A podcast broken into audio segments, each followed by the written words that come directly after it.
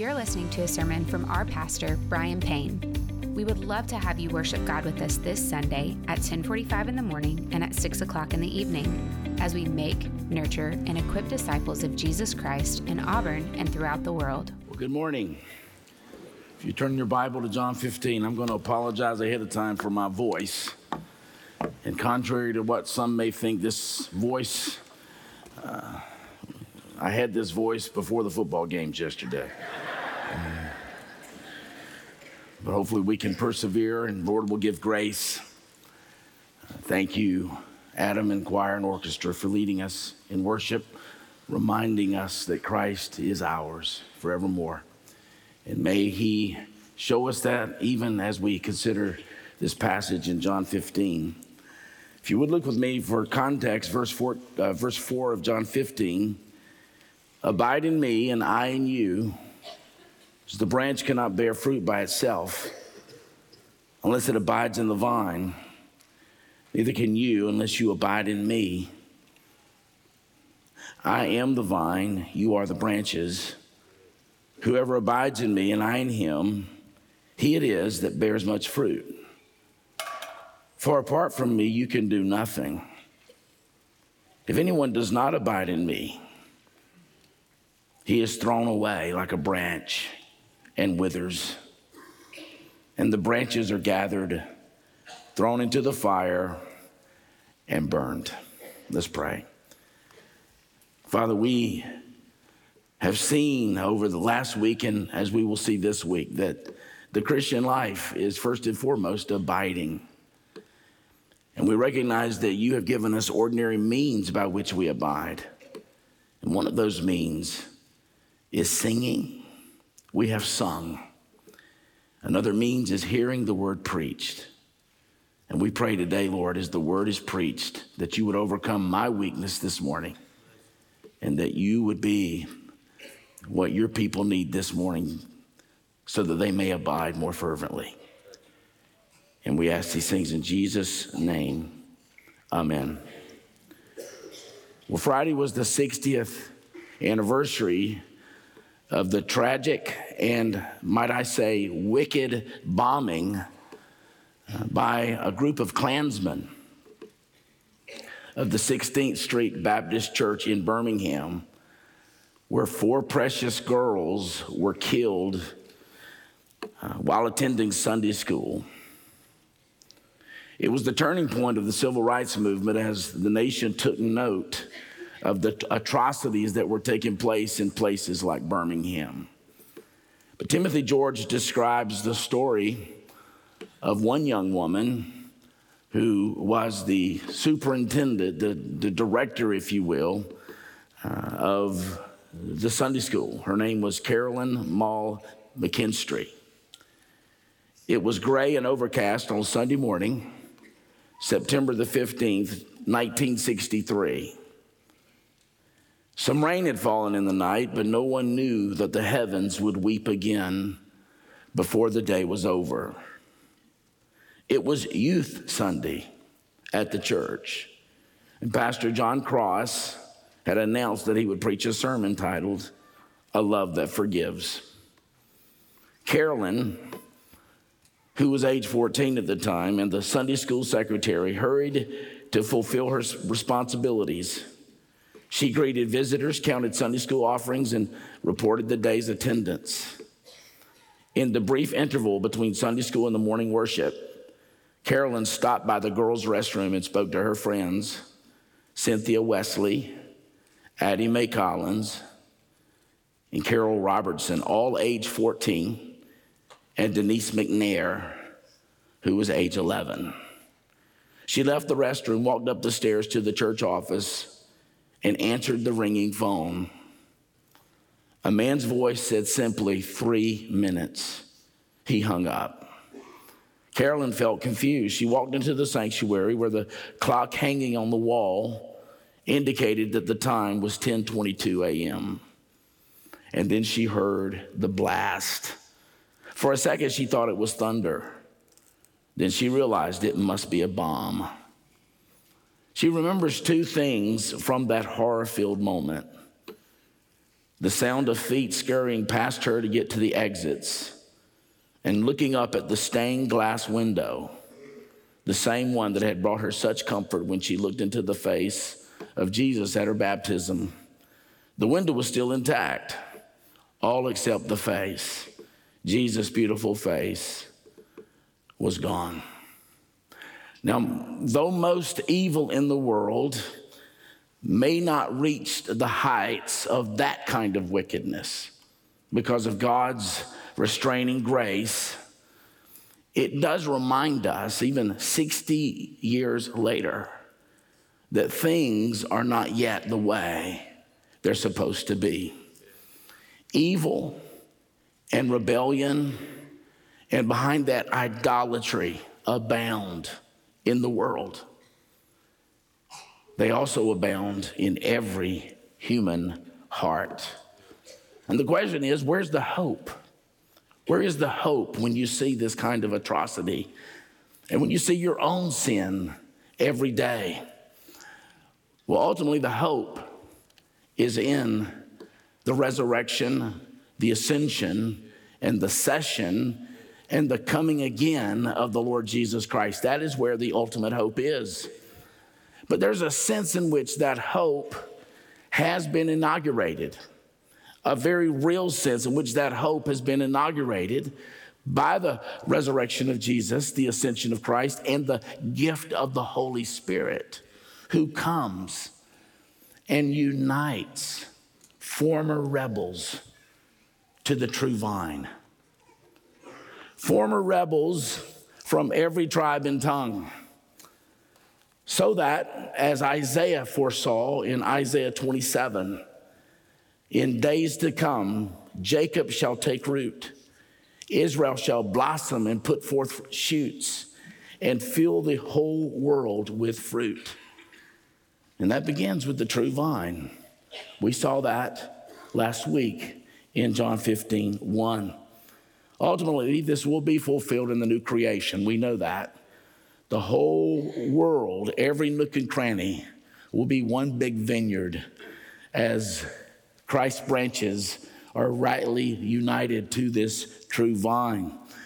But even now, that hope is anticipated uh, as branches from every tribe and tongue bear fruit as they are united to the vine and are pruned by the vine dresser. And John 15, 8 tells us this is how the Father is glorified by this bearing of fruit. And this is the point of John 15, verses 1 to 17. Now, last week we saw that 1 to 17 can be neatly broken down into two parts. The first part we looked at last week, we saw in verses 1 to 6 that to be united with Christ, union and communion, means life for the branch. Today, in verses 7 uh, to, 7 to 17, we see what that life produces. It produces very real life and fruit. And that brings us to the first part of this passage. We see that abiding in Christ, abiding in the vine, bears the fruit of answered prayer. Look with me in verse 7. If you abide in me, and my words abide in you, ask whatever you wish, and it will be done for you. So, as we read earlier, abide is found four times in verses four to five. In verse six, Jesus spells out the consequences of a life that does not abide in the vine. The consequence is judgment. It's very clear on that in verse 6. But abiding in Christ, as we saw last time, is to remain in, to abide, to persevere in what I would call doxological dependency. I say doxological because it's an act of worship, but it's dependency because it's a real sense of desperation. Apart from Christ, we can do nothing that has any enduring value. But this particular verse tells us two things about this kind of life. First of all, it tells us how to abide. And then it, it shares with us, Jesus shares with us here, one of the great fruits of this kind of life. First of all, notice it tells us how to abide. He says, If you abide in me, and my words abide in you. This is what Paul meant in Colossians 3:16 when he says, Let the word of Christ richly indwell you. And so a wordless believer cannot abide in the Lord Jesus Christ. Uh, this is the means by which we abide. And, and so to abide in Christ is to bring the light of God's word, the life of God's word into your hearts and into your minds, and let that word warm and shape your affections. It's to behold Christ for all that he is as revealed in Scripture, is to behold him for all that he has accomplished for us is to behold the promises and all that we are in Jesus Christ, what He has secured for us. And as that word indwells us, we see that one of the fruits is answered prayer. Because when the word indwells us, it draws us in to Christ in communion. And, and prayer is like a vital sign, it, it's like breathing. And not only do we pray, he answers our prayers. Why? Because our requests are shaped and transformed by the Word of God. Indeed, as this Word shapes our desires and transforms us by the Spirit from the inside, we will increasingly pray for those things that accord with His will. Hallowed be your name. That becomes our, that becomes our jealousy, our zeal. Your kingdom come, your will be done. And so this is not the promise of a blank check.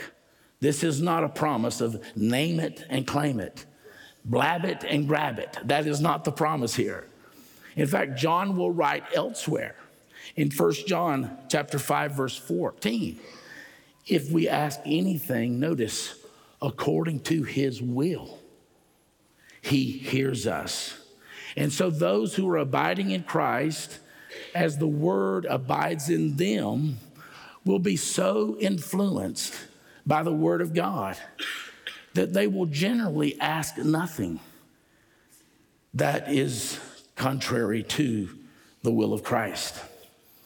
As Charles Haddon Spurgeon said it, and I love this the secret to successful prayer is that Christ listens to your words because you listen to his words. That's the promise here and the conditions for that promise.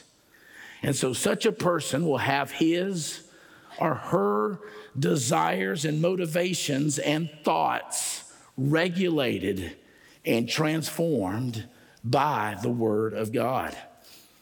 And, there's so much at stake here. Indeed, the purpose for which we were created is at stake. Look with me in verse 8. By this, by this, my Father is glorified. That is magnified. He is glorified by that abiding relationship and the fruit that stems from that. That you bear much fruit. And notice, and so prove to be my disciples. So, this fruit bearing, in this particular case, answer prayer, glorifies the Father as we are praying according to his will, and he answers those prayers. But this fruit bearing also proves that we are disciples. A fruitless Christian does not exist. There may be seasons where your fruit is eclipsed by some kind of fleshly uh, time that you are, a fleshly response. But as a rule, the fruitless Christian does not exist. And note how Jesus works to draw us in to abide. He's not just laying commands on us. You know, it's like a, a football coach says if you, if you don't, if you don't, uh, run a particular speed or if you don't have a particular strength, you can't play for me. Well, that may be true, but it doesn't change reality. Laying commands on us is not sufficient. So, Jesus here, what he's doing, he's, a, he's wooing us. He, he's wooing us. That, that's how he transforms us. And that brings us to the next part of this passage. Abiding in Christ bears the fruit of answered prayer, but abiding in Christ also bears the fruit of obedience. And he is going to lay these commands or these expectations on us by wooing us. Look with me in verse 9, in a remarkable verse. I wouldn't believe it if I didn't read it here. And you wouldn't either. As the Father has loved me, so have I loved you. Do you get that? Jesus is saying, He loves you, the believer, as much as the Father loves him. If I didn't see it here, it would be impossible to believe. And keep in mind, he's not some impotent lover. This is the Lord of the universe who is seated at the right hand of the Father, ruling and reigning by his word and spirit. This is the Lord who is sovereign and omnipotent and wise and good. And just like our earthly parents love us as best as they can, but they're finite and they're fallen and they can't do everything they want to do for us. That's not the case with this lover. The one who is sovereign over all things loves us as believers as the Father loves him. Charles Haddon Spurgeon, who recognized that all scripture is equally God breathed, what we mean by that is all scripture is as inspired as any other scripture. So if you read the first nine chapters of Chronicles, it reads like a Jerusalem phone book. It's no less inspired than John 3:16. And yet there are certain verses that have a kind of glory to them that are unique. And he says, Spurgeon, I've often wondered if this is the greatest verse that I can ever fathom in the Bible. He says it's the choicest pearl of truth ever dissolved into a single verse. If you ever wonder how much Jesus loves you, and it's not based on your performance, by the way. If he, you ever wonder that, you need to think about this comparison. He loves you as the Father loves him. He is wooing us. That's what love does. Even if someone's subordinate to you. Now, in one sense, no one's subordinate to you because all of us have equal worth and, and dignity before God. We're all equal image bearers, all right? But someone may be subordinate to you in rank. Even if that person is subordinate to you in rank, when they love you, it, it has an effect on you. But there is one person in the universe who is superior to us in worth. And that one person loves us as the Father loves the Son. He is wooing us. Well, notice in the second part of verse 9, he says, As the Father has loved me, so I've loved you. Abide in my love. So he's not just laying commands on us, he's wooing us before he gets to the commands. Abide in my love. Why would you not? If you keep my commandments, you will abide in my love, just as I have kept my Father's commandments and abide in his love. So he's comparing his relationship to the Father again. Now, in John 14, 15, just a couple of pages over, we saw, if you love me, you will keep my commandments. But here the order is reversed. John's not contradicting himself, he's making a point. Here, obedience results in abiding. And so the natural conclusion from this, what you might say, a reversible statement, is that they are interrelated and inseparable. You cannot have one without the other. If you love Jesus, you're going to obey. And if you obey, you're loving Jesus and abiding in him. And he said, That's just as the relationship I have with my Father. That brings us to the next part. So, abiding in Christ bears the fruit of obedience, where we are now under the lordship of Christ out of love, but as a means of abiding. But then we come to that wonderful verse that many have been comforted by through the years abiding in Christ bears the fruit of joy. Verse 11. These things I have spoken to you. What things? Everything he has said, especially in verses 1 to 10, about the vine and the branches, branches abiding in the vine, bearing much fruit, and the vine dresser pruning those branches. He says, These things I have spoken, that my, notice, my joy may be in you. He is, he is coming that we might have joy. A lot of times, many people think that, that God is a killjoy. He's actually after the things that ultimately kill our joy, all right? These things, I, I want you to have joy. And he says, that my joy may be in you and that your joy may be full. Do you realize that's what motivates every human heart? We want joy, we want peace. And, and Jesus is saying, It's my joy and it's my peace. In fact, uh, we saw in chapter 14, verse 27, this is my peace. In verse 9, we saw it's my love. And here, it is my joy. Do you get that? All that the heart longs for Everything that motivates us, we are motivated by a pursuit of joy. If you go out on Thursday night to evangelize these young people, uh, they're pursuing joy. They're just misheaded, they're, they're wrong-headed. They, they, they, they have a misconception of where joy is found.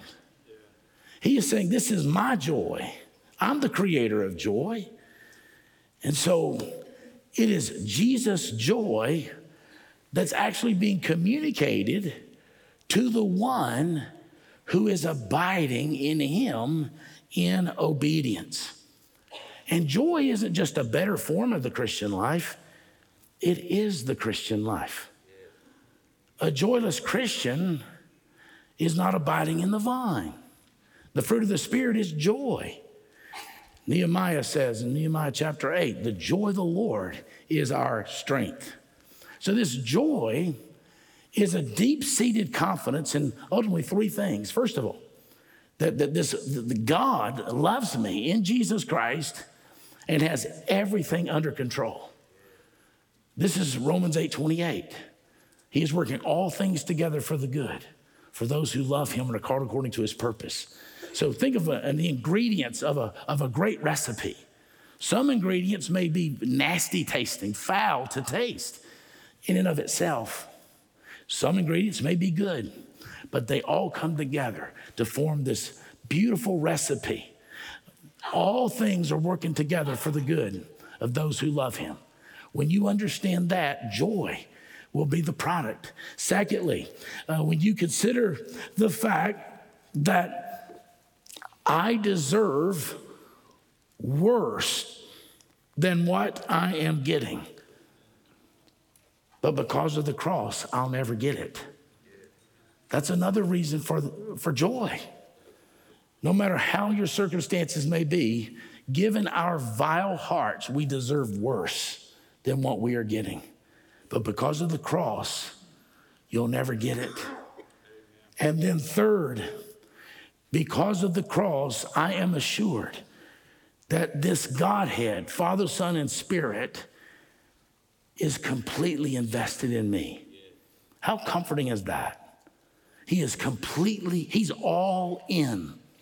All right? That's where peace is found. And so we have the promise of joy, the fruit of joy for those who abide in him. That brings us to the, the, the, the next point. And this is the final point. And this point is found from verses 12 to 17. As we'll see, there's an inclusio there, uh, inspired bookends to, to signal what the main point here is. Abiding in Christ bears the fruit of love. Verse 12. This is my commandment that you love one another as I have loved you. Greater love has no one than this that someone laid down his life for his friends. Now, he hasn't laid down his life for his friends yet. It's about to happen, though. He's hours away from the cross. Now, verse 9, it's hard not to like what he says in verse 9. I love you like the Father loves me. But here, he's getting in our business. He's getting in our business right here.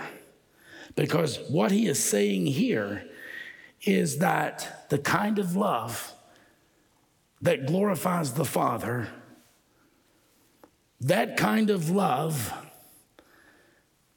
has the cross as its model. Again, look with me. He says, Greater love has no one than this that someone lay down his life for his friends. That's tough. Uh, later, John will write in 1 John 3 16, by this we know love, that he laid down his life for us, and we ought to lay down our lives for the brothers. And so the cross becomes the paradigm for what real love is.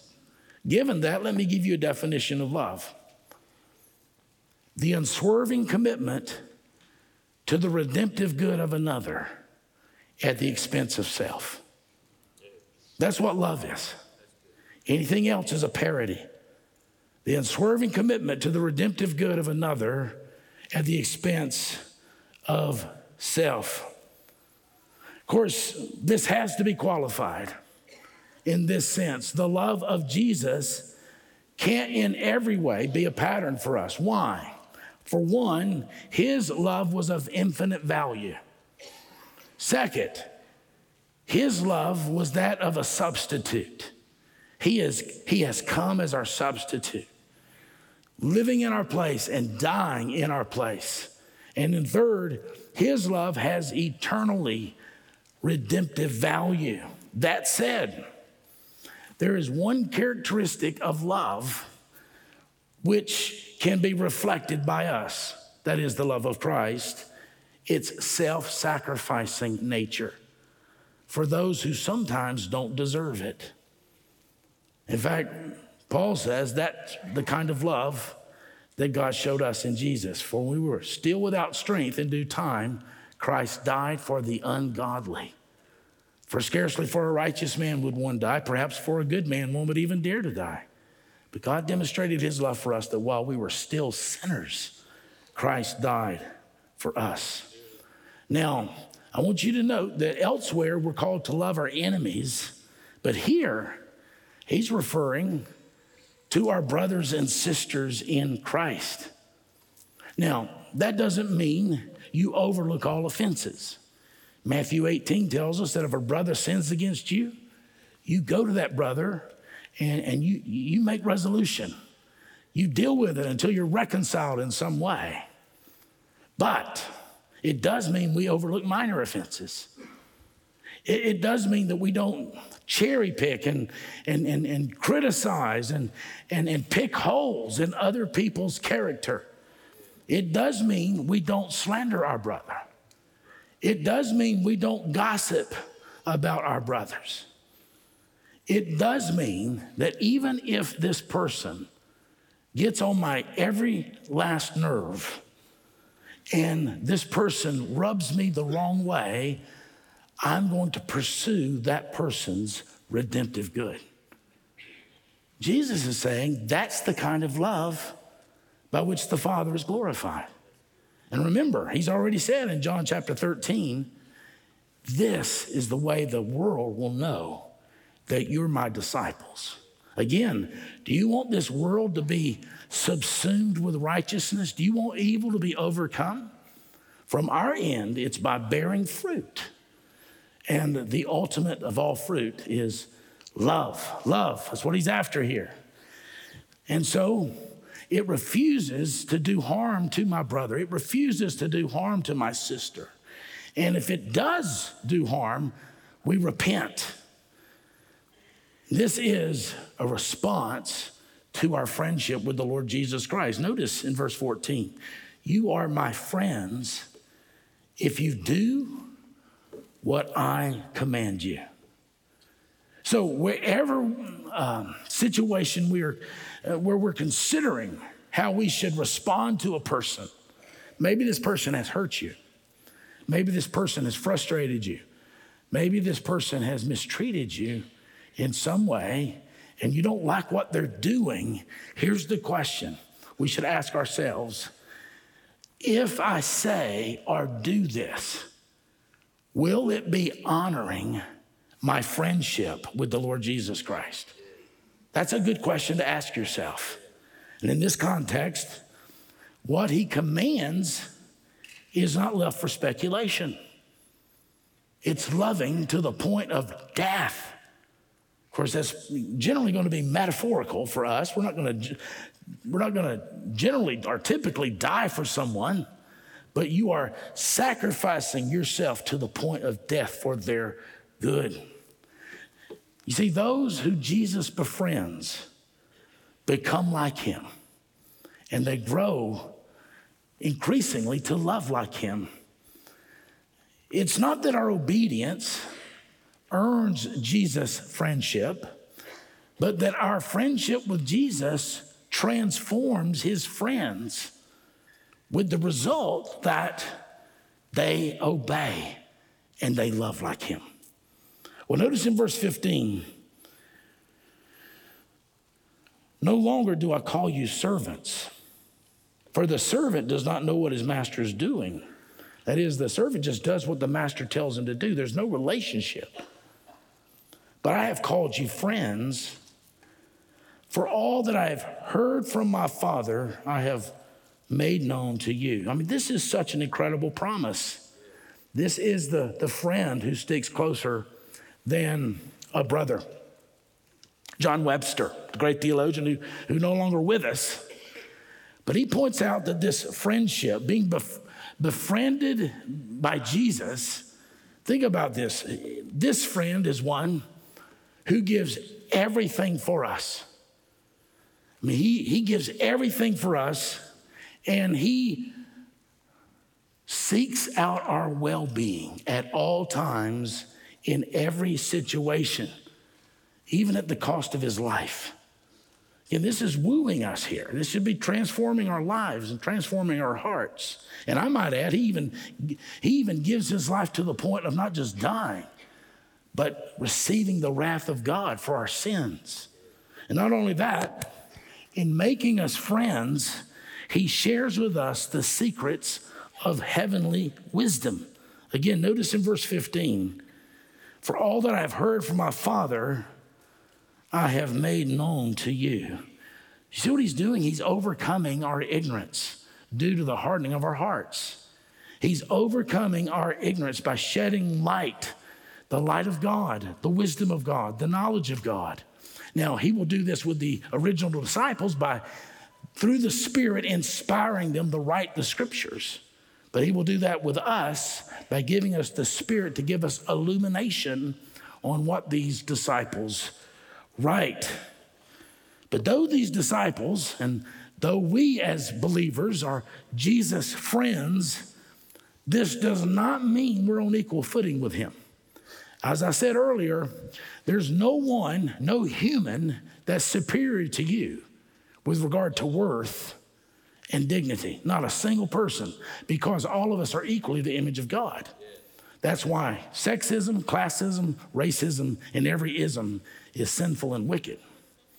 Yet, there is one who is superior to us. We're not on equal footing with this friend. You see, friends generally choose each other. But in this case, Jesus' friendship is different. Notice verse 16. You did not choose me, but I chose you and appointed you that you should go and bear fruit, and that your fruit should abide, so that whatever you ask the Father in my name, there's that promise there, he may give it to you. And then verse 17, we'll come back to next time. These things I command you so that you will love one another. And so, verse 12 began that passage that you love one another. And it ends with that promise or that command to love one another. Now, we tend to think the initiative in our relationship with God begins with us. That, that's what is natural for us to think because in all other relationships, we, we in some way take the initiative. But here Jesus is saying that's not the case with God. The foundation of God's love and relationship with us never lies in us. It's always in Him, or we wouldn't have a relationship with Him because we are dead in our trespasses and sins. We, we are rebels to God. The carnal mind is not subject to the law of God, nor indeed can be. This is sovereign grace. And if you don't like that, the problem is your fallen sensibilities. You need to let the word transform your fallen sensibilities. But does this negate human responsibility? No, absolutely not. But we are not the ones who created this friendship. It came by divine decision and sovereign grace. And by this grace, and with this grace, we are given a task. Notice this he says that you should go and bear fruit. Again, verse 8 tells us this is how the Father is glorified that you should go and bear fruit. This is our role in overcoming the kind of evil our country saw 60 years ago and has seen every day ever since. We overcome the barrenness of our broken world, the barrenness in your family, the barrenness in your workplace, the barrenness on your ball team or your band, the barrenness where you do your recreational activity. We overcome this barrenness with fruit bearing. And so let's sum up this passage in this way, a fourfold way, as we approach the table this morning. First of all, life in Christ, that's salvation. Why? Because it is in Christ that the wrath of God has already failed. It's not going to fall on him again. And so you run to Christ, he's your refuge. Life in Christ is salvation. Secondly, life with Christ is communion, abiding. It's life with Christ. And it's as the word indwells you. Third, life by Christ. That's life producing. It's His love, it's His joy, it's His peace that is produced. It's life by Christ. And finally, life for Christ is mission. Go and bear fruit. Is there any better command than that? As we approach International Missions Festival Week, go and bear fruit. It's clearly a call to every Christian. This is how the Father is glorified. But it begins for us with abiding. Thanks for worshiping with us today. If you felt the Lord leading you to respond today, whether that was to receive Christ for the first time, or to take your next step in baptism, or if you have a prayer request, we want to start that conversation with you. Visit lakeviewbaptist.org/contact to get in touch with one of our pastors. And as always, you can stay connected with us through our social media and website.